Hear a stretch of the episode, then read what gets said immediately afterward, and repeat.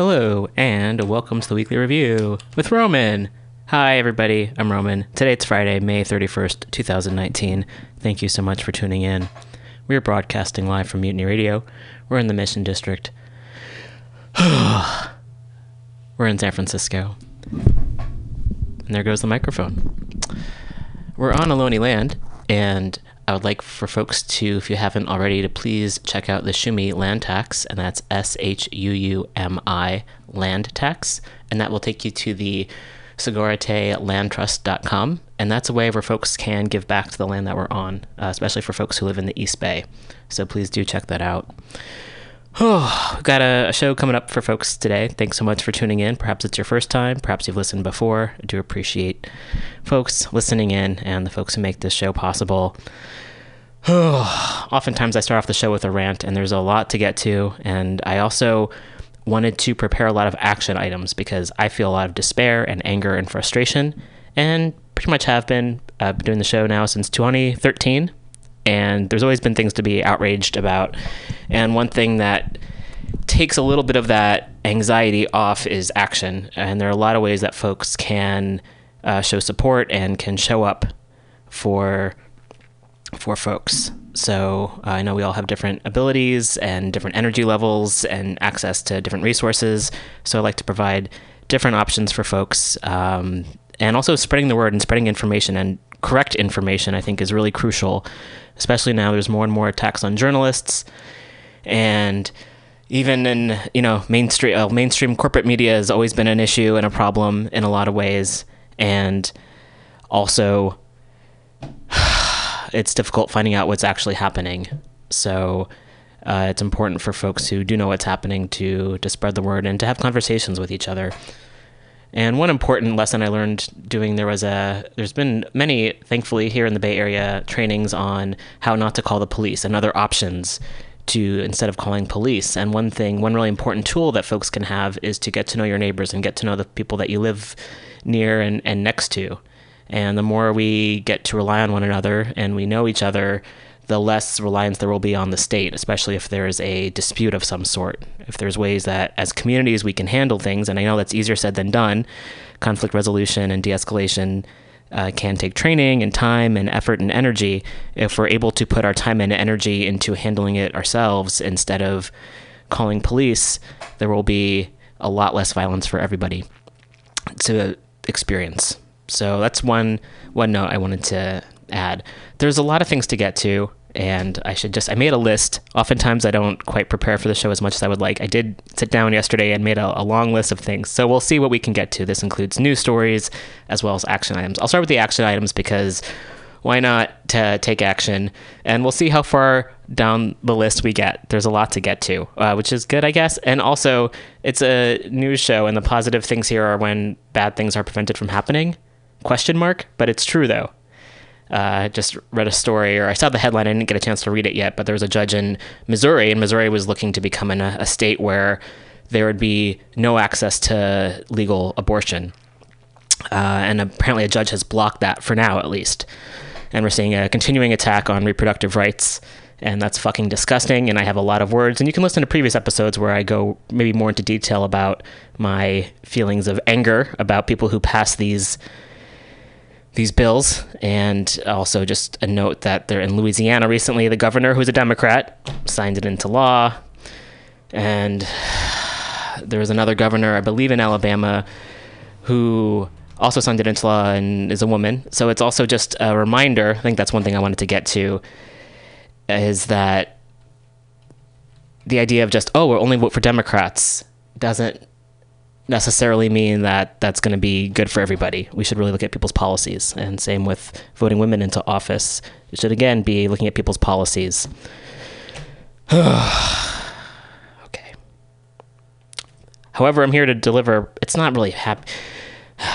I, I feel like I want to be, you know, there's shouting warning signs, warning, warning. Uh, lots of things to be afraid of, and I don't want to cause more fear and anxiety. And I know like a lot of folks are already feeling that fear and anxiety. I myself am one of them, and also providing tools that we can do to fight back because there are more of us than there are of them, and it's just a matter of us showing up and being organized. And I know it's difficult due to exhaustion and the constant bombardment of.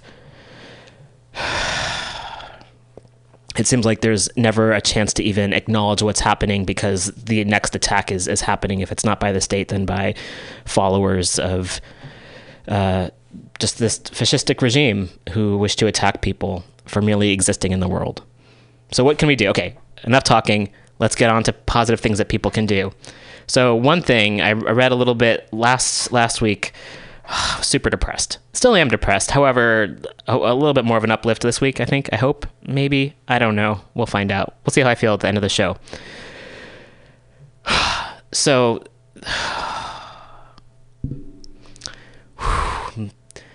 So the administration, current administration, was looking to start with not even start, but really to erase a lot of protections for trans folks, um, including folks seeking shelter, which has already been an issue because many trans folks are discriminated against to begin with from accessing shelter. And also, just a note, a statistic is that 40% of homeless youth are LGBTQ, many of whom have been kicked out of their homes. So it's really important that folks get shelter, obviously, and this new law would make it so shelters can prohibit against trans folks, which it already does. But this would this would kind of give them permission to do so, which is fucking disgusting and whew, super gross. Okay, but the positive that's not okay. What? Okay, the action item. There we go. I think this whole thing is that folks can come together and can show up. So one way that folks can show up, first of all, if you know trans folks, um, show up for us, help us out. Um, also have conversations with your cis friends who might be problematic and transphobic because it's fucking exhausting for us to have to constantly remind people that we're human. It really fucking sucks. And I think that's something that most marginalized groups have to experience uh, on a daily basis is having to convince other people that we are human and we deserve rights and we deserve to exist in this world. So folks, if you're not part of a marginalized group and you feel you hear that this group is being attacked, especially if like a friend or family member or someone that you're in contact with is saying disparaging things, it's your job to go to, to, to correct them. okay. So, a place that folks can go online, that is, because online, I guess, is a place now, which is a whole other conversation we can have at some point. Just the reliance on technology and uh, it's complicated. However, if you have internet access, please go to protecttranshealth.org, and that will send you to a link on the Transgender Law Center site. And it says, Make your voice heard. Tell the Trump administration that no one deserves to be denied access to care. Oh, I didn't even get to that part. Yeah, so they also want to deny us care, uh, health care, even though a lot of folks already don't get affirming or adequate health care. This would also make it legal for folks to discriminate against trans folks seeking health care of any kind. So, if you're as outraged about this as I am, and I would hope that you would be, you can check out this website. Go to protecttranshealth.org. It says make your voice be heard. You can tell the administration that no one deserves to be denied access to care because of who they are. And there's a form that you can fill out with your name, email, and your comments. They also have a form letter, or not a form letter, but they have tips as to um, how you can fill out this comment section if you're unsure of what to say exactly. And this also includes just why you oppose the new rule. And you can also share a time you or a loved one faced discrimination from a provider or insurer. And it says your story matters. And all comments will be submitted to and posted online by the Department of Health and Human Services. So please, again, check this out. Um, also, share this information with friends as well. Uh, shouldn't take more than a few minutes and it can have a really big impact. So, again, go to protecttranshealth.org. All right, so that's one thing. I'm going to check that off. Okay, next. And I don't necessarily have an order. Well, like, there will be an order, but uh, sometimes I segue from one, I like to keep it in the same, I guess, the same topic, perhaps, but we're just going to go down the list here because there's a lot to get to.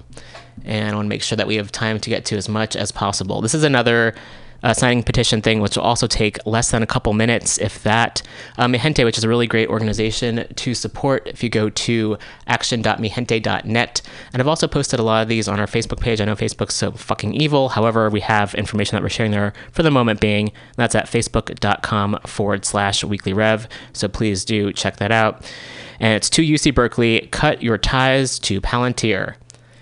And let's go down here. I'll read a little bit about this. Berkeley Law School must drop Palantir as a sponsor of its privacy conference, stop whitewashing a company that's mission critical, in quotations, to ICE's deportation machine. Why is this important? Palantir Technologies is one of the three sponsors of the 2019 annual Privacy Law Scholars Conference at UC Berkeley, a conference of privacy scholars from across the world that brings together computer scientists, economists, economists, excuse me, uh, philosophers, political scientists, advocates, lawyers, and many others. Palantir, a Palo Alto data mining firm founded by Peter Thiel, has a contract with ICE that has aided in family separation by helping ICE arrest the parents and other relatives of children who cross the border alone. Palantir's contract has been called mission critical to ICE's efforts by government documents. We're asking that scholars from across the country denounce this partnership with Palantir. Academic conferences should not be sponsored by firms engaged in human rights abuses, as denounced by the United Nations and dozens of civil society organizations. That a conference focused on privacy is sponsored by a firm whose profits derive from the mass accumulation of personal data for sale to law enforcement agencies is patently absurd. So again, you can go if you go to Mijente action.mijente.net and also check out Mijente online. They have a lot of great resources as well. So please do check out them for more information. Donate to them as well. You sign this petition. Um, let folks know, especially folks who are alumni of UC Berkeley, students, faculty, staff. Please do let them know. Brings me to a positive note. Um, UCSF recently decided they will not go further with uh, um, merging merging with uh, Dignity Health, which is like a Catholic health organization, as there were fears that this would put the healthcare there'd be the risks of healthcare. Ugh, I should just slow down here.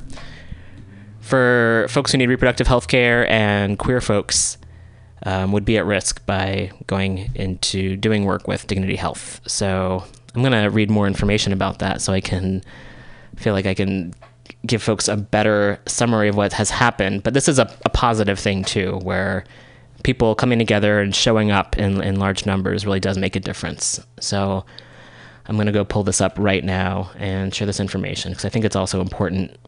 And also just ties into the UC system and who the folks are working with and who the people get money from. And while we're talking about that, and while I am looking for this email to share, uh, there's a note now that's saying that uh, Twitter is now finally investigating as to whether or not they should allow Nazis on their platform, as if they somehow. And it reminds me of when police investigate themselves after someone's killed. It's kind of like, oh, so now you're going to investigate yourselves, even though you've been allowing this and people have been harassed and doxxed. It's fucking disgusting. Also, just another point in terms of YouTube and Facebook and Twitter and a lot of these other big tech agencies that allow folks to be harmed. Uh, there's an article which I don't know if I'll get to today. Probably not going to get to, but I do encourage folks to look it up and I'll hopefully provide some information. If not, I'll provide a summary as far as my understanding goes. And that's pretty much um, folks on YouTube get like harassed, and like it's pretty much that these tech companies don't go they don't follow through their own policies in terms of lack of you know they they don't prohibit people from harassing other folks. So a lot of queer folks a lot of women a lot of poc folks. People get harassed based on who they are and instead of banning or suspending the folks who do the harassing uh, they are allowed to remain on the platform. And a lot of this of course is tied into money where these companies such as youtube they get more money the more people who engage with the content. And what and as far as the extremism when folks present these really extremist awful ideas they are going to get a lot of folks who are going to, going to comment going to show up in certain ways and there that means there's more ad revenue so they're pretty much making money off of people harming one another or threatening and or threatening harm to one another.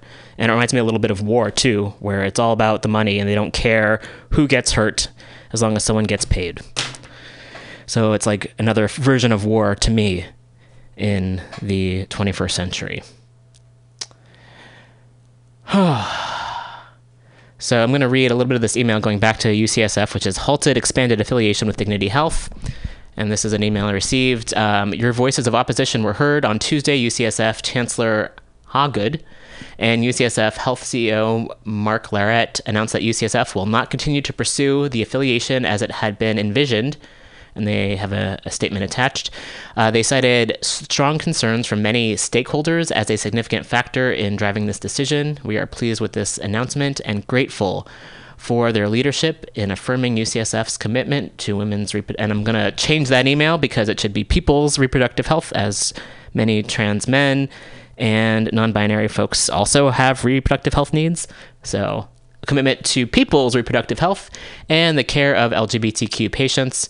We are thankful f- uh, for your support and action. Your engagement and commitment had a major impact on this decision and there's a press coverage uh, of the issue which highlights the signatures to oppose the UCSF dignity affiliation, and that's linked to the LA Times from May 28th, San Francisco Chronicle also from May 28th, and KHN also from May 28th. And they have a list of the many organizations, medical societies, and politicians um, who wrote letters and voiced their concern and opposition. And it says, We are so grateful for their support and advocacy. And so that's uh, the first part of the email. It's most of the info right there. So I wanted to also just celebrate the positive things of what happens and to remember that when we do speak up and come together, that change can happen and we can hold these really large institutions, which may want to cause harm. Uh, only because they can make money off it to, to hold them accountable and to show up. So that's a positive thing. All right. That's great. So I wanted to check that off too. it's a really, if you could see it, we don't have a, a camera here in the studio, at least that goes and uh, shows us in the studio. However, I, I don't know if it's a it's more of a talking head show, so I don't know how much you could add besides my facial expressions when I'm yelling or screaming about the news. I don't scream too much, and when I do, I turn the mic off. I sigh a lot though. Okay, let's move along. A lot to get to, and let's see. Um, okay, so the WHO has decided thankfully, which is the World Health Organization, that uh, being transgender is no longer classified as a mental illness. And of course, it should not be classified as a mental illness. So that's a positive thing. And I did want to note that they also added something else, which is that being overwhelmed is now uh, an illness, which I think is. Uh, it's just interesting to think about because, of course, being trans in this world does come with a lot of feelings of being overwhelmed due to transphobia. And uh, it's just interesting. It's like, oh, okay, so I'm no longer great. I'm glad that trans is no longer considered a mental illness. And also, it's interesting that there's something else, such as overwhelm, which many folks I know identify with, and how that's come. That's like something else. So it's just an interesting. It's, it's interesting. I don't have too much else to say about it, but wanted to comment on that, and glad that now that not that just being who we are as trans is not seen as an illness. That's it. Don't have anything else to add to that. okay. I've got more articles to get to, and I'm not sure how much we will get to. Oh my gosh, there's a lot. I'm reading down the list right now, and uh, there's a self immolation in front of the White House that didn't get too much press coverage, but someone did set themselves on fire as a protest. So, wanting to make comment of that, Julian Assange, who's been is now arrested, his health is not doing so well. Um, Chelsea Manning is still in jail, and this should concern folks. I mean, also the fact that there's millions of people in prison simply because they can't afford bail, or for a number of other reasons, or the fact that they were somehow either selling or using um, something that's described as a drug, which could be very well a medicine.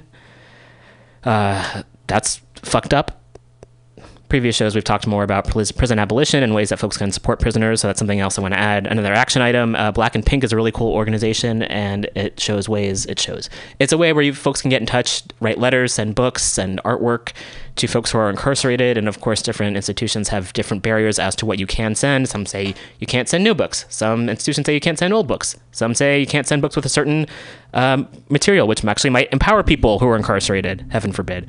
Gross. okay but yes, go to Black and Pink, and that's another way where folks um, can you can write to people, you can send them postcards.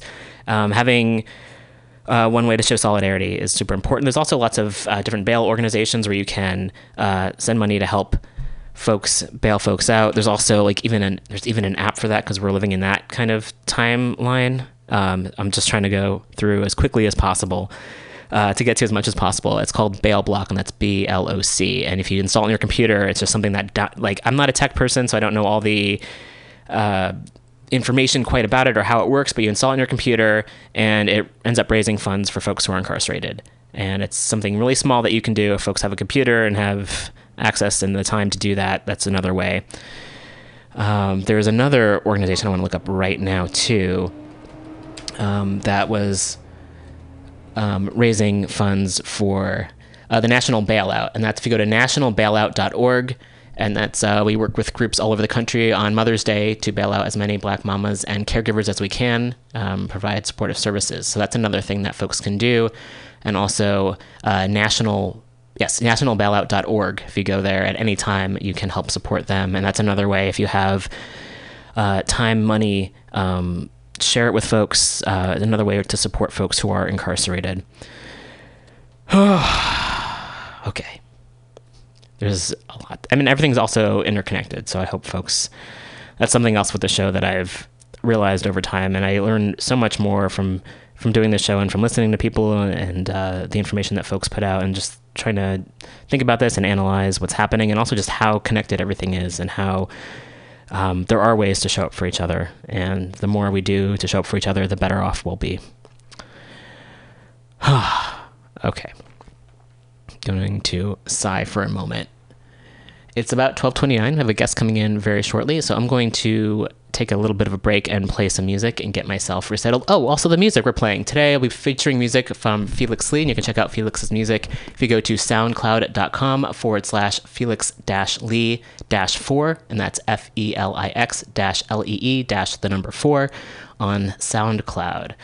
So the first two songs we heard were All the Feels and Learning the Ropes, and next we have Old Friends Come Round Again.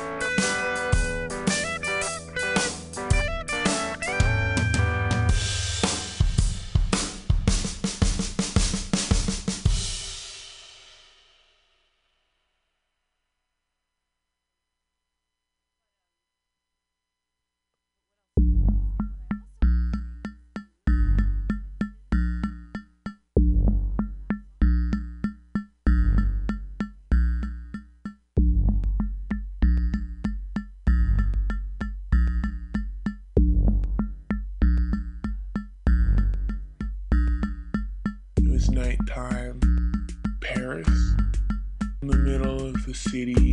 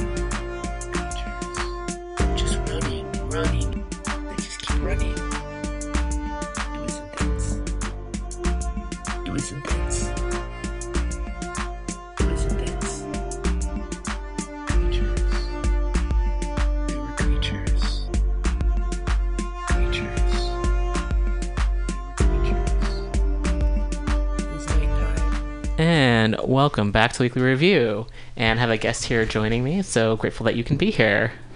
Thank you, Roman. I'm honored to be here with you. Yeah, feel free to introduce yourself. Yes, I'm Tina D'Elia. I'm a Bay Area mixed race Latina queer actor, solo performer, casting director, coach, and a newly program director of the Three Girls Theater Les Wright's BTQ program. So that's exciting. And I'm just thrilled to be here at Mutiny Radio. Thanks for inviting me. Oh yeah, thanks for for being here. Yeah. Uh, it was really great working with you on your your show, and which was Mm-hmm. Overlooked Latinas, which was such a.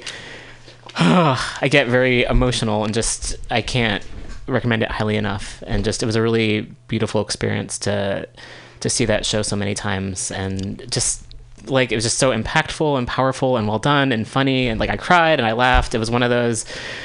Uh, I feel like language doesn't quite do it justice, but I just wanted to say like I appreciate that that show so much and everything you did to make that happen.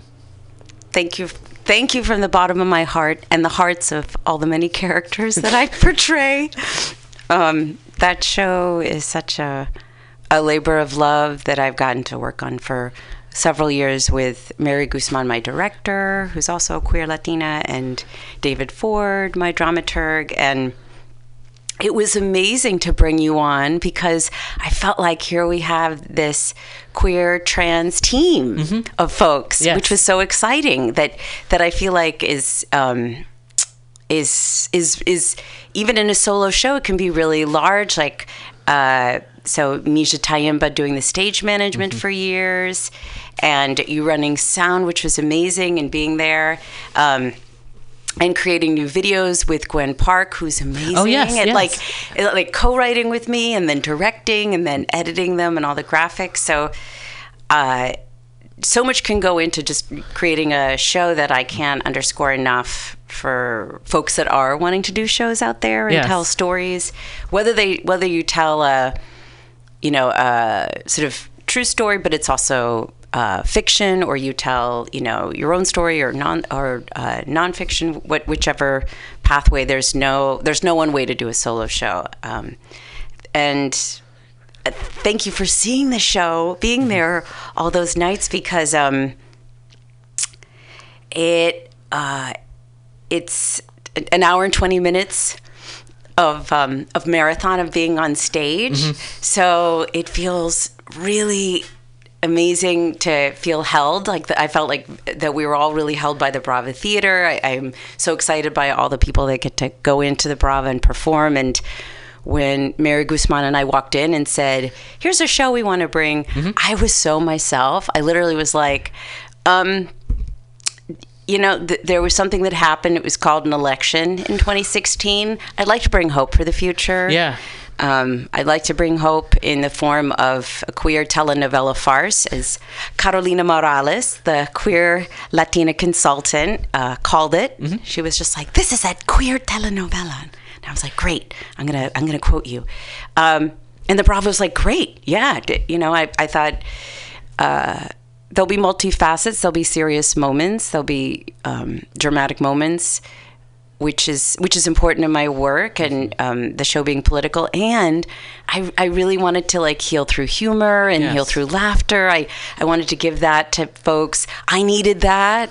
I I I, I wanted to give that as a gift. Um, I also am so influenced by screwball comedy and slapstick and uh, vaudeville, and since I was a kid, and sort of being introduced by my parents and old movies. So I I felt and like from the Marx Brothers to Tom Laird that I felt really strongly about. Um, wanting to give that, you know, so giving something that's really serious, but it also seems, you know, silly and fun and all at the same time. Um, so thank you, thank you for thank you for being part of the team Yeah, of Overlook my, Latinos. My pleasure. Yeah. So one, one of my questions was was about you know what inspired the show, and it seems like you've gotten to some of those, some of that. I was curious if there is anything in terms of researching the the actors who are featured or mentioned in the play. If you could talk about that a little bit. Yes, I'm so I'm so glad you said that. Um, so what inspired me to write Overlooked Latinas is in my solo performance work. I like to blend part of history, her story, into the fictional worlds that I create.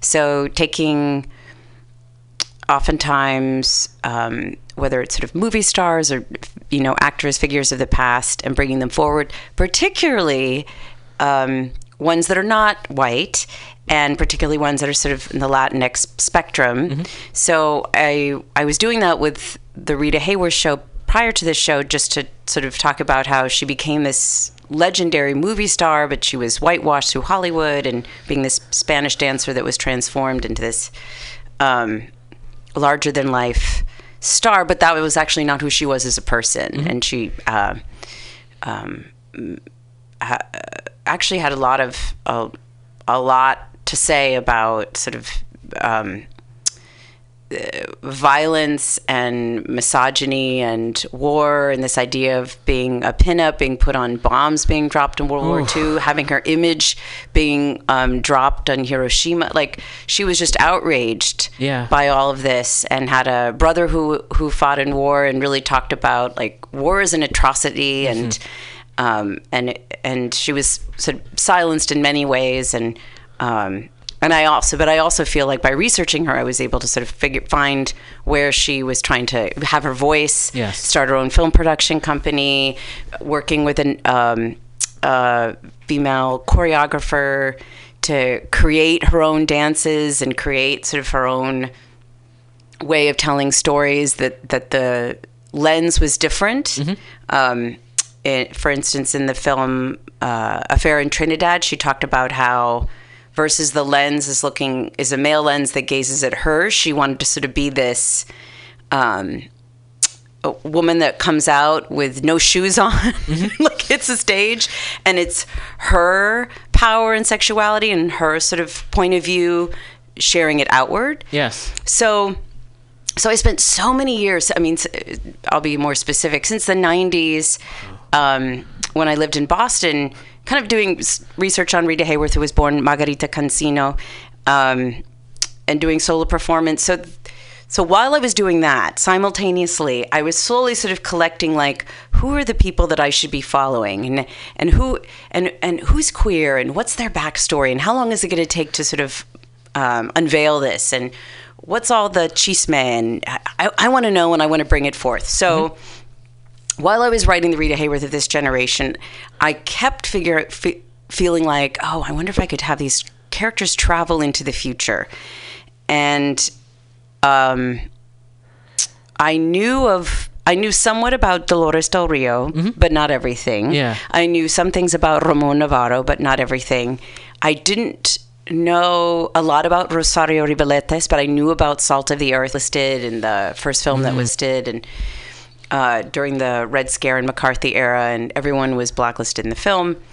Um, and I didn't, and I knew a little bit about Lupe Velez. Great. And then I started doing so much research. I'm like, oh, I can't put everybody into the show. Yeah.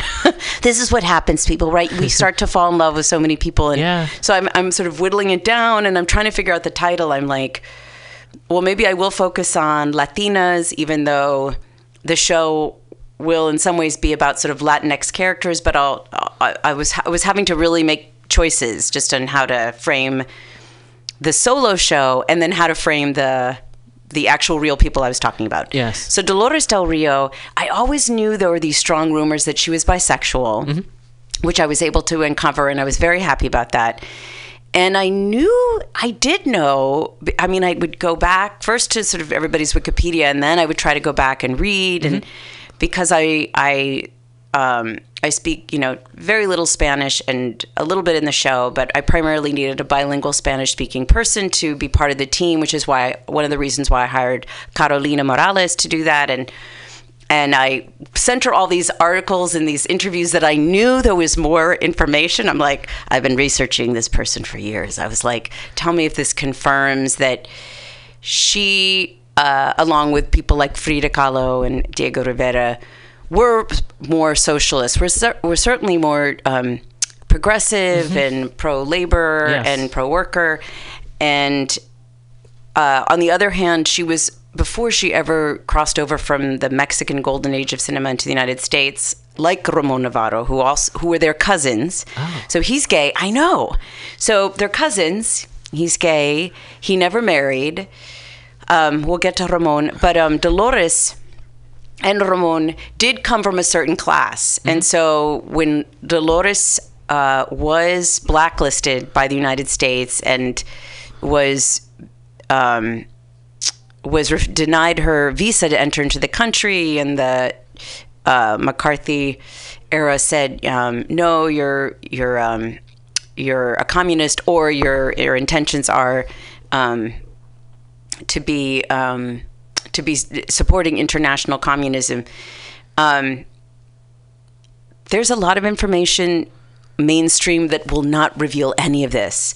I mean, like uh, I went to Sappho goes Girls, Sappho goes to Hollywood, Diana McLellan, and it like. It it it, li- it listed, you know, I knew that she always had like a lot of an affair with Marlene Dietrich and Greta Garbo, Greta Garbo, but this proved it people always knew she was with Frida Kahlo, but not the mainstream, which confirmed it. But who knew she had an affair with Billie Holiday? She flew down to Mexico while she was, you know, quote unquote, like dating Orson Welles. She was just like, see ya. Um, but if you if if if you go sort of onto YouTube and you find any sort of you know white, you know, I don't know, sort of in, like only English speaking Americana person talking about Dolores, you'll never hear anything about her story. And she did work with people with with her friends here in the United States to sort of help her kind of come back um, so she was in. So she was. So I think she became in in some ways more out there when when she couldn't come back to the United States because a lot of her roles in Mexico then were sort of this uh, spectrum of um, kind of more like working class in the fields Mexican actress and not just sort of the glamorous uh, Mexican actress. So uh, I, I feel like her roles just became deeper and, Yes. and her work became um, uh, broader um, uh, uh, because sh- she was starting to make the crossover in, in Hollywood and, and, you know, she was going to be. Um, she was going to start being with a big leading white men. Great. So, not great, but there we go. Yeah. Um, and by the time she came back here, she played uh, Elvis Presley's grandmother. Question mark? because Elvis Presley was in a film. I know. Question mark of being mixed race. Interesting. Okay. I know there were times in film where they would take like a white star and then they would be like, you know, I have a parent that's of color, but they're not saying that, and then I and then I've got this town that's all white. So, um, so interestingly enough, she Dolores was able to come back to the United States well before the 25 years later she was in a film in in um, in Hollywood. She did other work. Um, I, she did theater, I want to say, also in Europe. I think she did some theater in the United States. So she was able to come back. Um, but as, as far as kind of making it big on the screen again, it took a long time. Like I said, you know, now she was playing sort of quote unquote grandmother roles. She had a really long life as an actor, which was amazing. She had the longest life of, of, of any of the key people. Um, so Ramon Novarro, he's amazing because he was in the silent film like Dolores. He transferred over to talkies. Um, the studios tried to silence him because he, of course, was having um, outrageously fabulous affairs with people like Valentino. And Valentino was the top, top billing, top name, top everything star. And um, they were really trying to sort of marry him off, give him a beard.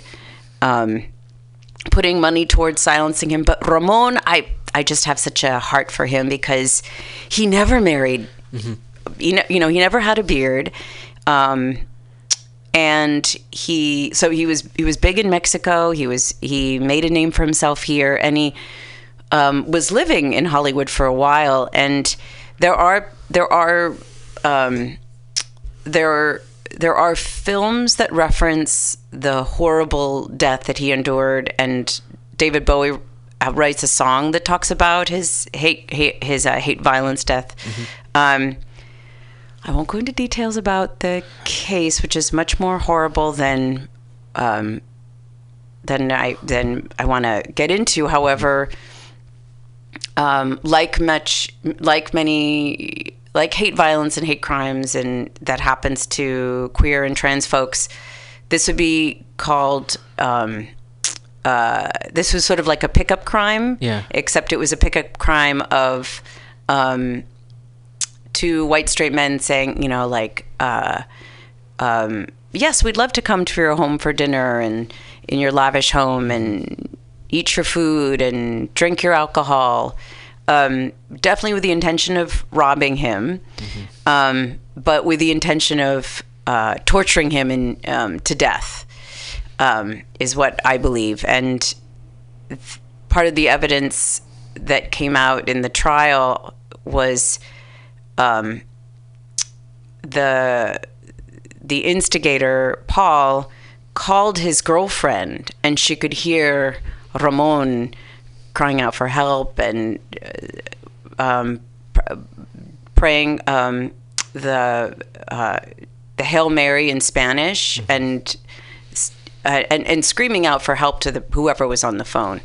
Um, So I think my my deep feelings of uh, of of of rage turned into around his case turned into really wanting to have people know who he is. Yes. Because he was a trailblazer of his Yes. time. Like, n- no one made it that far as a Latino gay man um, from Mexico to Hollywood. Um, and, so- and trying to sort of maintain his, his like, his own sense of um, identity.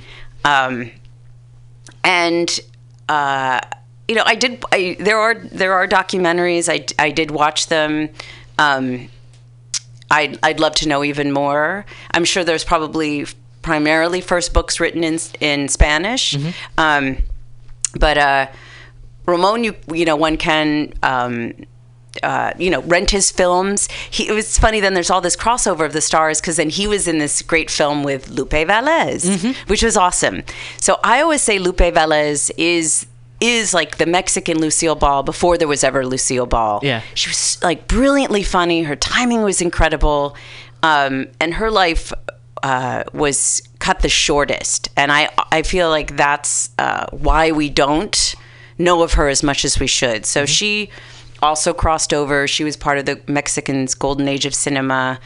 Um, uh, you know, there's d- definitely she was so outraged by the racism she had to deal with in Hollywood that that um, she knew English really well. And she did did interviews all the time, and then the white press would change her language to be like, "I said this and that," and she right, and she's just like, yeah i didn't i didn't say that she's like she's like God, like her she was so um she was she ha- i feel like she had such a strong sense of self and so outspoken that i feel like she wouldn't just be like mm, i didn't say that she i feel like she's got this bite to her that would probably would have been something to the lines of like i didn't fucking say that. Yeah. like, like whatever like no i didn't do that um she um, she had a, a few marriages, um, and um, I think I think it's it's a little unclear. Um, it might have been a little unclear whom she was who she was impregnated by because she um, was very much in love with Gary Cooper. Um, Gary Cooper's mother forbid her to marry him. Um, she was um, she was dating and going to marry this other person, um, Harold, at the time, and um, and there's all these lies about uh, her suicide that come through, which has been you know revealed and and corrected, even though the what is it called? Like the urban legends are still there. So she had um, she had a professional assistant who was also an actor, but she had a professional assistant that she worked with all the time. Um, so Lupe um, was pregnant. Harold says, "I'm going to call off the marriage." Allegedly, he said, "Well, I could sort of save face and marry you, even though I'm not in love and I'm sort of walking away." But I, you know, that's I leave that as a question mark. I'm like, hmm, I'm not sure about that. Um, to me, I feel like there was no room for her to be a single mom in Hollywood as a Latina, and unlike women like Rita Hayworth, for instance, who had an affair with Howard Hughes. He helped her get an abortion in Europe. She's like, you can never let Orson Welles know he's against abortion, and Mm. like all these things. Like, this is sort of the history of you know reproductive rights Yeah. for the upper class. It's sort of like if you can afford, you know, this thing in quotes, abortion, you know, by a doctor, hopefully safe and legal, um, then you'll have that. To, you'll have that. But if you know you don't want an abortion, or you can't afford abortion, or you can't find somebody safe, um, so I feel like Lupe was was between a rock and a hard place, and I don't believe that she really wanted to commit suicide, um, and yet I, I think she felt like that was her only way out. And the evidence was she was trying to have a friend stay late with her overnight and sleep over her house, and um, and her the suicide note that she left sounded very just uh, just very heartbroken Yeah. about all of it, and that um, and that you know, I, I think kind of in my heart, I wonder, you know, right, if times were different, I think that she would have wanted to have the, her, a child, and I think she was, and um, and who knows, she she she made it to such a high level um, in her in her career, and again, I'm going to emphasize she was so young because she was in her 30s. Um, uh, that um, I, I do wonder if the shame and just the trashing of her, like I wonder if it, if that would have sort of destroyed her in a, in, um, to uh, to be to be pregnant and have a child and what might have happened. Um, you know, sort of who knows? And yet there's um, th- yeah, there's there's not there's not many examples. So what happened was um, she was found in her bed, which it seemed like that was her intention of um, that she'd taken a ton of Seconal. Um, she was found in her bed by her assistant, um, and she even even the medical report like she could have died even before she even before she took every single last Seconal. Okay, I'm gonna I'm gonna wrap gonna wrap up the depressing part in a second here um, with the details. But um, what I import I just want to underscore that. So I think part of the racism and misogyny was um, that there's all these urban legends that she somehow made it to the bathroom. She made it to the toilet. She died with her head in the toilet. She died hitting her head. Um, she died in her, you know, trying to sort of throw up, and um, and the and uh, that's not how her assistant found her. And instead, they say it was a maid, and then they make up a maid's name. They a Latina maid, right? So, but it's so it's important to say all this just because I'm I, I feel like you know there's these people these these folks' lives and their deaths. Yeah. Um, but every time I see Lupe in you know any clips on YouTube and her films, I just think I'm like, oh my god, like I I've believed that if she, had she lived longer, because it always takes. It always takes the mainstream white audiences a l- longer time to Yes. realize, like, oh my gosh, this person of color is a star. This woman of color is a star. I I know that she would have been sort of kind of risen to this like higher level of Yeah. like, oh my god, this comedy. She did imitations and you know lots of things that I just I, I that I was very tickled.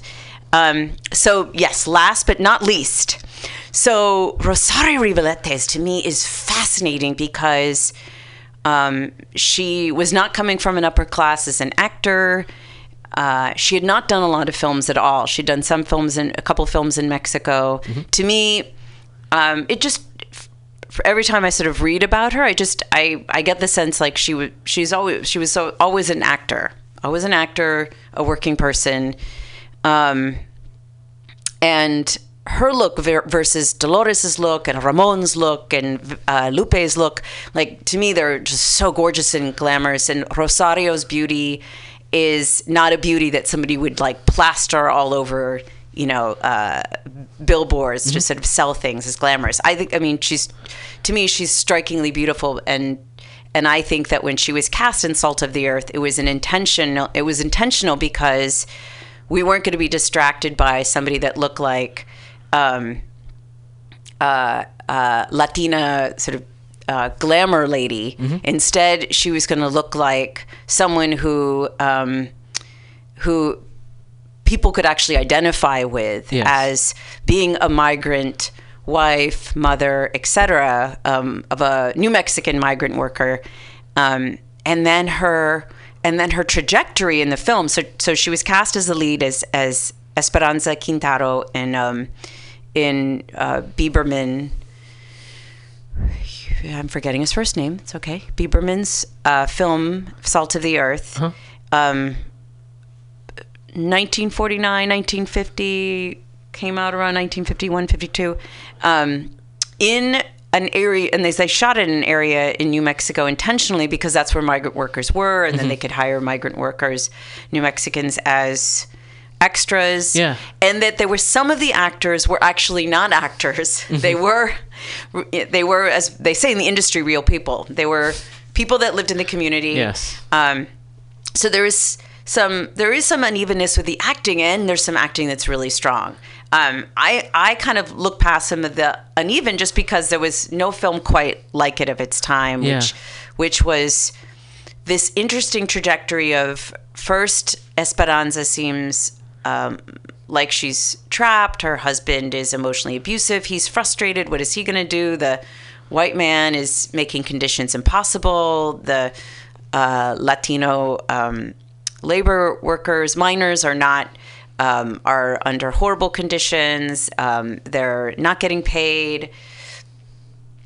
And Esperanza in her own relationship, but to kind of overthrow this uh, white supremacy, um, organizes with all of the women, all with all with all the mothers and their kids, and starts having protests, and even gets jailed, and is still protesting while they're in jail. They are willing to starve to make sure that their kids are fed, um, and uh, and even she even has a moment where she says to her husband, she's like, you know, we're going to have an organizer meeting at, at our house. You can be here, but you can't say anything. Like, to me, it was really powerful Yeah. as a as a feminist film too, because. Um, because as opposed to sort of rejecting her husband who can't change, we see his evolution that he does change and that he's like, okay, like and and that they're that they become bonded again in in love and and um, and sort of united in resistance, but that um, the resistance uh, is led by um, the women. And there's this moment where they're in they're in circles and they're clapping and they're singing "Solidarity forever, solidarity forever," and um and uh, you know so through the years i would go back to this film and i have friends i know that like show the film in their classrooms in the bay area which is awesome and i saw so during my long research i was doing research on you know the hollywood 12 you know like um books on McCarthyism, videos. I went back to watching Salt of the Earth. You can watch it on YouTube. I went back to Salt of the Earth. So Esperanza became suddenly this powerful lightning bolt because she was embodying in many ways, even physically, um, like what a to me what like um working class Latina kind of revolutionary activist organizer um, is Yes. um, as an actor. Yeah. Great. She never even got to finish every single scene in that film.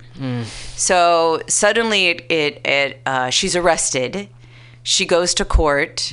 She's like, there's this ridiculous no charge on her passport, uh, which is which is how basically the U.S. government is gonna um, is gonna deport her. Um, so they, they had to find a double to sort of um, double up scenes. I'm, I'm kind of picturing it as a film person that, um, you know, scenes when they needed her sort of her physical presence.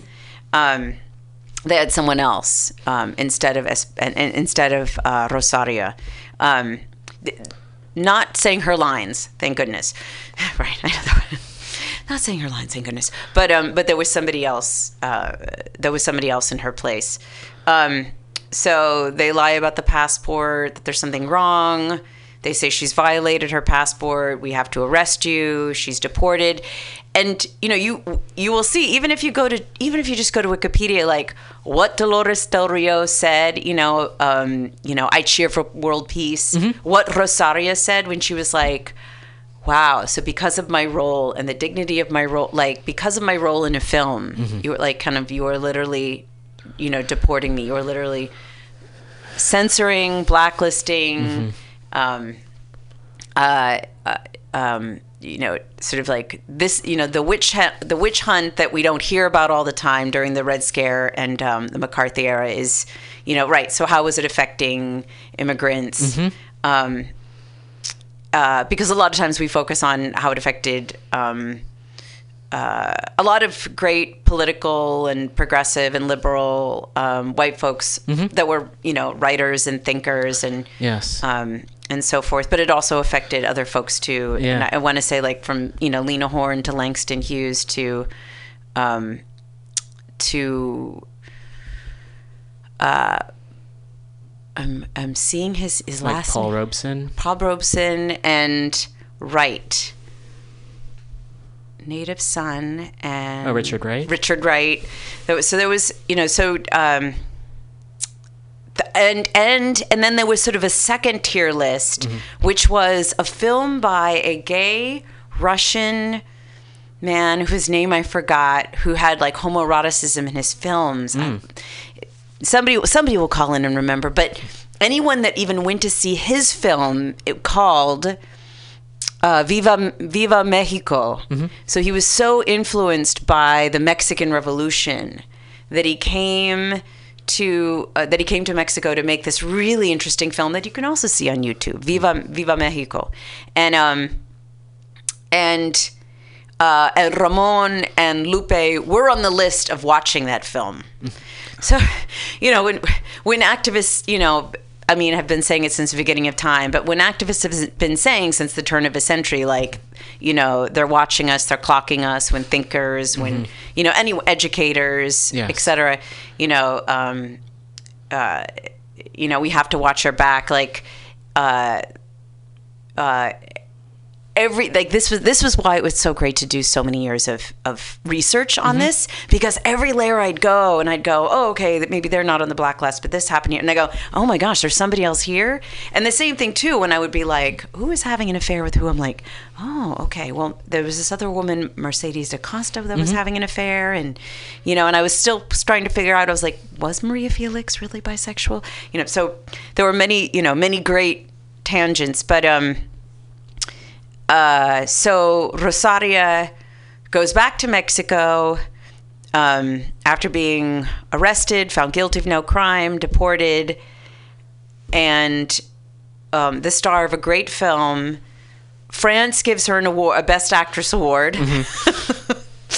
I'm only laughing because I know this sort of happens in history at times. You know, some other country that, Yes. you know, that particularly some, you know, folks of color and queer folks of color, you know, flee to um, to have a career. So she gets an award from France. Um, uh, the film is, you know, is, is soon going to get banned, but she uh, comes back to sort of work, and the Mexican government bans her from ever working in film again. And so, um, you know, I'm trying to picture like here, here she is, like, yeah. So, uh, 1951. Okay. Hmm. So, what am I going to do? Um, so she was given work by Bertolt Brecht, thank goodness, to go work in theater in Germany, in Berlin at the time, um, in the early '50s, and that's and that's where she went, and she went. She was there for a long time, and later when she went back to Mexico, I I loved it. It seemed very sort of how I kind of pictured um, Rosaria like. She taught yoga when she was older. She was involved in the arts. She did some theater. Um, uh, she was she was married. Um, I don't remember if she was married more than once, but she was married to a man and um, and had a child and um, and never that I can find recorded anywhere every return to United States. Though I'd be curious if she ever wanted to when she was much older Yeah. um, even to see if she could sort of reunite with any of her old comrades. But um, I, you know, I, I'm still looking for that uncovered interview with her. You know, like that. You know, I'm still looking for that story. Um, um, uh, th- th- uh, you know, many stories about like what what was really everything that went down. Yes. Um, that was those were long answers, but I'm really grateful I could talk about all this. Yeah. Just because you know sometimes in art, um, artists can be really frustrated. Like, oh my god, Yes. this is taking so long. Yes. I just say if you are working on a project, and especially if you're doing research, that sometimes time is our friend. Mm-hmm. yeah. And there were moments where I thought, okay, what if I just pulled together a really small budget and if there was an area that I didn't have time to research in, like say say you didn't have time to like, you know, read, you know, 20 books while you were Mm-hmm. Yeah. writing and working, you know, hire somebody to also be part of your team. Yes. Um, so what I was doing during the time that I would write and pause and write and part and and, um, and pause was, um, you know, I'd, I'd go to the library, I'd look at, I'd, I'd read some books, I'd watch some movies, I'd go onto YouTube, I hired my consultant. So, um, so in the show, I, I highlight those, I highlight those, uh, four Mexican actors. Um, there are, you know, and again, there's so many people. Yeah. There's so many people um, that I could have done even more research on and, and shared about. Um, I will say it was really fun to read uh, Girls Sappho Goes to Hollywood because it's a really thick book. And it started, uh, so that was another thing for those of you that don't know about the sewing circle. So Dolores Del Rio and her husband sometimes hosted the sewing circle. I think her husband was quite used to um, she had she was married a couple of times. I think she was quite used to um, her girlfriends and her the folks that she dated, um, which is also stated in the book. But um, Diana McLellan, I, I was I'm so curious about how she did all of her research because she goes back to sort of almost even before 1920 to the 50s. Um, and you know, and there's there's there's yeah, an interesting crossover. I mean, always with history and politics and her story and and all of that. Um, but uh, um, yes, so the Sewing Circle, a place in Hollywood where lesbian and queer and bi women got to meet and get to get to know each other. Um, you know, and and um, and I wanted to also include more about the lavender scare in my show, and I knew there wouldn't be enough time Yeah. because I'm so curious as to what was that the that I believe that the lavender scare was always there as part of the red scare. Yes. You know, working hand in hand. Yeah. It's just, you know, what were again, what were the seeds and and um and uh you know, yes, more, you know, more, more to be, more to be revealed, more Yeah. to be researched. But um, I love Roman. I love research yeah. and and I- you know, some for so many artists, you know, it, um, some sometimes the research has to stop at some point. Sure. Um, but it is something I'm very excited about. Yeah, I think as a, as a queer person, I think it's just so important to understand what we speci- specifically were not taught about when we were younger, Yeah. or what was even suppressed consciously, either in schools or through media, through education, through whatever means. And it's really extremely validating, especially to see art that really shows folks being visible and this understanding of, oh, yeah, of course we've always been around forever. Yeah. And also, it's just it feels really i think fulfilling is one of the words i was looking for too Mm-hmm. just to see how queer folks have always existed in this world and also what folks have combated against Yep. Yes. Um, and I I feel like uh, maybe this is true for so many of us. I certainly feel like I'm here because of, you know, sort of like all of the ancestors. I'm here for like all of the trailblazers, Yes. everyone Yeah. that that um, forged these paths. And what can happen I mean, now I'm kind of as a sharing in our our our union uh, SAG af- AFTRA actorness. Yeah. that's a word. Actorness. Yay. Um, that uh, a lot of times what is sort of um, the story that is told is like if you make it in the union then you can be like these great actors that are white. And you can be you know these you know be part of this great community of actors that are white you know and and yes like we're forging ahead making sure um, that there's space um, and stories by you know queer trans non-binary you know lgbtq folks people of color immigrants folks with disabilities in our union. And a lot of times um, and this was true for me growing up a lot of times you know when we we as union actors here like oh those movies back in the day were fabulous. Those old movies. A lot of times you know there's so many people being left out you know uh, you know, or maybe there's a walk on role, and, and then it's also really dismal too because, um, right, th- th- then what's being offered is roles, and um, and and then Yeah. that was a lot of times intersecting. I feel like so many things. For instance, um, I do have a character who feels she's the Lena Horne of this generation. yes, and I feel like you know all this research I was doing on Lena Horne which is fun and great, and also. Uh, s- saddening and uh, and and and frustrating too is like where her career could have taken off because of white supremacy and racism and her being blacklisted and so for a lot of folks what happened um, and being you know and dealing with so much um, racism and misogyny in Hollywood, a lot of times folks that were like Lena Horne would transfer over to the stage to sing.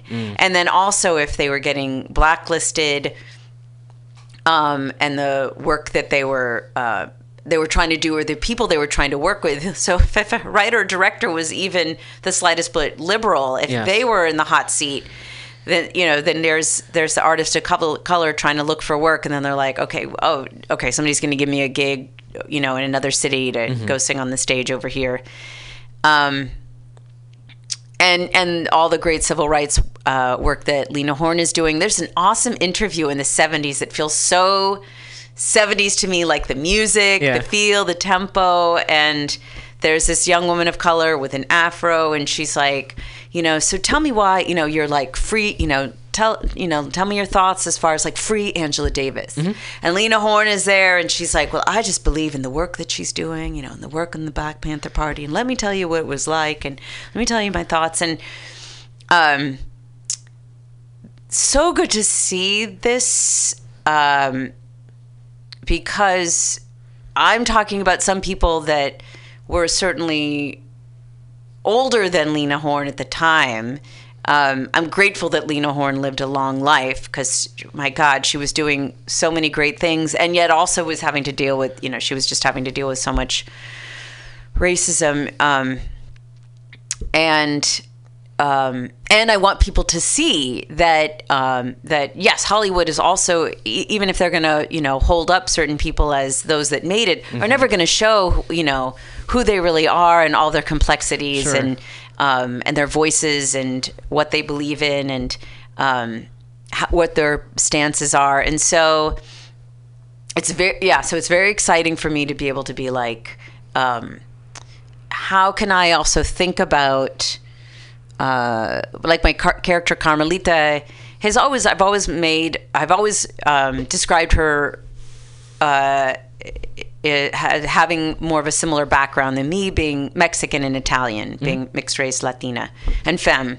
Um, so because I don't want to just tell the story of the performer on stage or the Hollywood star, um, as talented as and uh, and amazing as their work is as performers. That I want to you know certainly put that across, but I I want to very much tell this you know many different parts of people's lives. Yeah. because.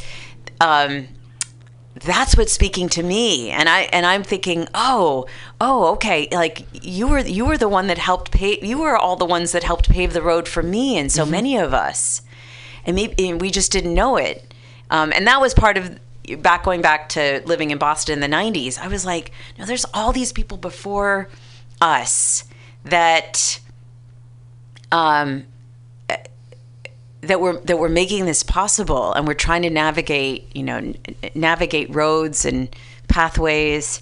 Um,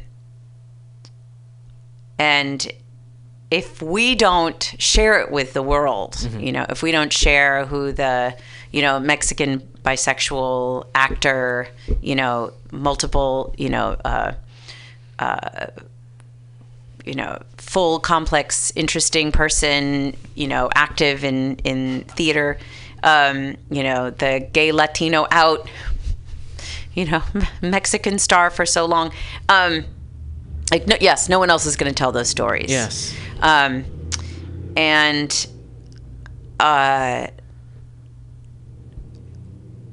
yeah, and and yeah, and it, it it does kind of strike me when when people do do say they don't really know what the um, if they don't know what the McCarthy era is, you know, or when, you know, the mainstream media throws around the term witch trial. Yeah. Which, Uh, yeah. right, right.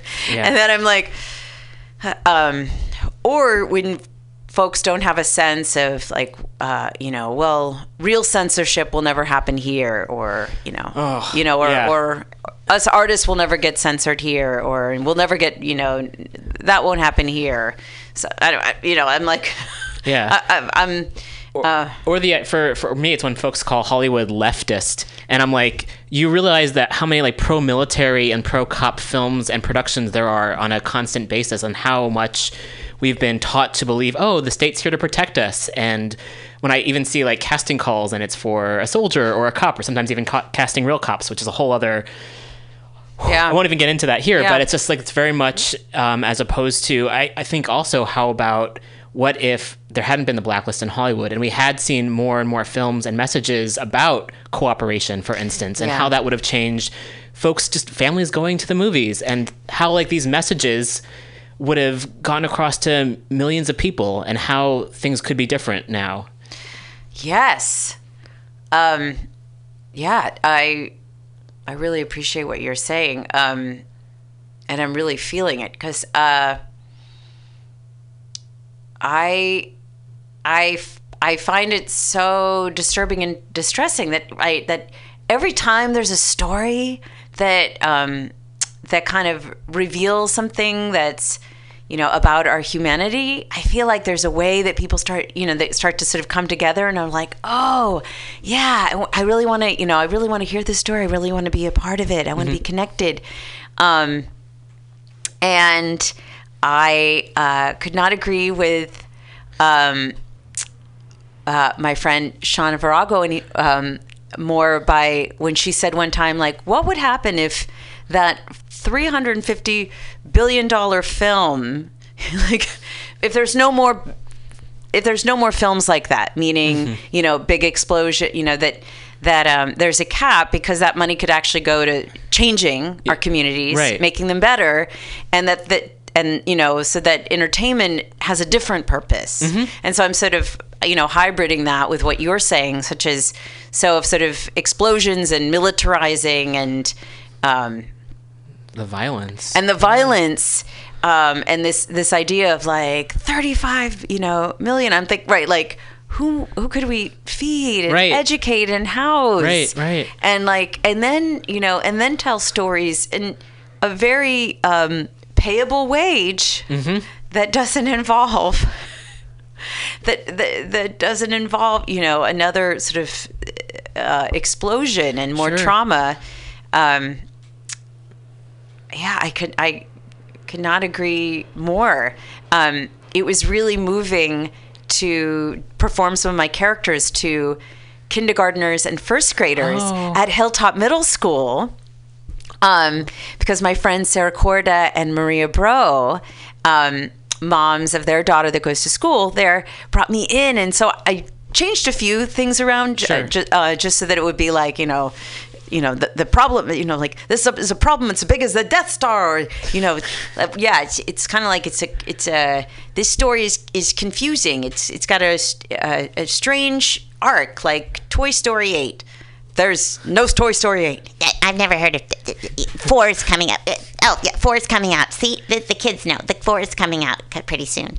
And the kids are even yelling out, they're like, Bill Moskowitz should call them kiddos. Kiddos, that's good. Any rate, my God, like to like to to see what you know. If you want to know what the masses love, i'm like, go talk to kindergartners and first graders, right? Like characters and changing characters and telling stories and like um and and, uh, and finding you know truth and, and humor and then we are all doing it together i'm like we can all do it together we can all create three characters and three different sounds. And they have three different responses.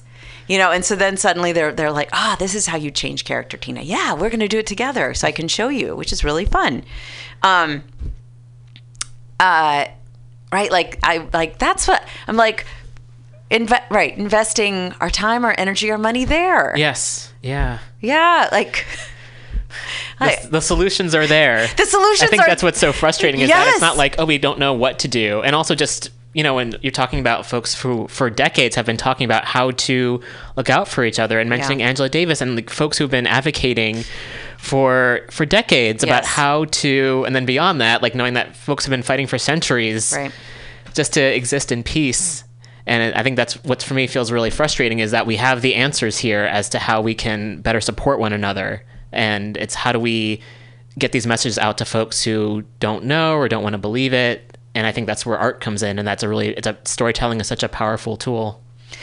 Absolutely such a powerful tool um, and um, and, and speaking of and speaking of Shawna, um, when I'm thinking of film festivals, um, yes, there's still an open call for folks that want to submit their films. Um, so trans and non-binary queer filmmaker folks. And then just in a few weekends, it's always the second weekend in June, a few blocks away at the Brava Theater, is the Queer Women of Color Film Festival. Oh, yes, yes. That's free. That um, that I love. I always give donations. They get lots of donations. There's food for everybody. There's childcare. Like um, there's there is there is so many ways to support you know non-militaristic Yes. you know sort of violence and you know like more sort of pts trauma um uh you know I, as i kind of call it the 100 million white man march film that's what I, that's what I always call it. I'm like, Yeah. we, we don't have to do that. We can put our time and our energy and our money into so many other things. I mean, Yes. great. Um, I'm blessed to be part of the National Queer Arts Festival. Oh, yes. If people go on to you know online, you'll see things almost every single day Mm-hmm. going on that that is fabulous. That is happening. Um, yeah, like uh, one of my, I have so many influences. One of my influences from back in Boston is this amazing Butch um, uh, Mexican uh, comedian, Sandra Valls from LA. She'll also be at the Brava on June 3rd, uh, June 4th, the day before I'm on stage, June 5th. Um, any rate, I- so yes, so many, um, so, so, so, many, so many variety of influences. But um, yeah, putting our time, our energy, our money, right? Like, yes, we uh, we have all the ideas. Yes. we we have all the ideas, and they're they're all there. Um, and I'll, and that's why um, I'll plug again. If you are listening and you are a LGBT, LBT, excuse me, Q um, playwright or solo performer, definitely look in June for Three Girls Theater Company for the call that is going out. If you are interested in submitting your work, Yes. Um, so yes, I also feel like I have to always say this um, as a solo performer. There was two queer women of color that I was inspired by in the 90s in solo performance. Yes. And the first was um, in 1993, I was at the Theater Offensive that's still thriving in Boston that does great work. I know, the Theater Offensive, right? LGBTQ Theater Offensive, fabulous. Um, in Boston that I love and that has um, a thriving queer um, trans youth of color program, True Colors program. Um, I saw Pamela Sneed, who's this African American um, queer solo performer, writer, actor from New York in 1993, and I was so blown away. I I was just so taken aback. I'm like, this work is brilliant. I was like, this is what I want to do. And then in 1994, I got to interview for the gay magazine um, and meet Marga Gomez, Yes. who was doing Pretty Witty and Gay. So um, in 1994. So. Uh, of course, uh, through the years in the Bay Area, I've gotten to see Marga's work, which has totally influenced my work. Um, I think uh, a lot of times her characters really influence me a lot. Um, the knowing so many wonderful solo performers and storytellers that have come through the marsh, which I love. Um, really helped me find the right space for me to develop my work with David Ford and all the people I get to be in class with. And and actually every time I go see something like a few weeks ago I went to a Monday Night Marsh, so there was so much great stuff. So um so I'm honored to be a rising star performer Yeah. next Wednesday, June 5th. Doors open at 7. Show starts at 7:30. It's $15. Um one night only. Uh, I'm, re- I'm really excited. um, yes. Thank you so much for for sharing that. Thank I- you so much, Roman. Yeah. It's it's grateful to be able to Yeah. sit down and talk to you yeah, about likewise. all of this. Likewise, It's a blessing. and it's Thank a it's a lot to think about too. And sure. Yeah, is there anything else? I know you've plugged quite a bit, but Sure. is there anything else you wanted to to speak about or um, share before we go? Sure, just that um, just that there's so, so many great things going on um, in the month of June here Mm-hmm. in the Bay Area. Um, so you know, going out to the National Queer Arts Festival and Uh, fresh meat. and Fresh Meat Yeah. Festival and um, and Queer Rebels Mm-hmm. and um, Frameline Film Festival and yes, go to the Queer Women of Color Women oh Film yes, Festival. yeah. Nava Mau will be a guest on the show on June fourteenth. That's Let's great. talk about Waking Hour. That's excellent. So, That's great. yeah. Yay, waking hour. Yes. Um, so, um, and then yes, and then come on out to the Trans March and Dyke March and Pride and um, and I, I I'm thinking about it as far as sort of um, you know coming out for myself, coming out to support other people. Coming out and thinking about other people, Mm-hmm. Yeah. you know, why am I coming out there? You know, sort of how, how am I how am I showing up? Right. If you you know if you can show up, um, and you can be out there. Yeah. Um, so and for youth as well. and for youth, Yeah. yes. Like I, I just I feel like um, I feel like every time I meet somebody who's younger than me and who has questions about like, oh, I didn't know about sort of part of our legacy or our history, yeah. her story, I feel like, oh, okay, this is another reason why I'm like why I'm showing up. Mm-hmm. And then I love being able to, you know, if you're like, I can't see performances right now. I've, I got to save my pennies. I understand your pennies, your dollars, you know, paying your rent. That's why it's come out to these stages. They're free. Mm-hmm. Support people on the stage. You know, if you can give a dollar to donate, give a dollar. Great. Yeah. So. Cool. Well, thank you so much for being here. And is Thank you, there? a- Roman. uh, I believe you have a website. If you'd like to Sure. promote that too. So, um, so my solo performer actor website is tinadelia.com, www.tinadelia.com. And then when folks contact me about um, queer, trans, diversity casting, it's www.tinadeliaconsulting.com. great. And thank you, Roman, for this brilliant, beautiful opportunity. Aw, you are just a blessing. Thank Aw, you. Thank you, Tina, for being here. Aw. Well, we're gonna take a bit of a music break, and uh, we'll be wrapping up. So please stay tuned.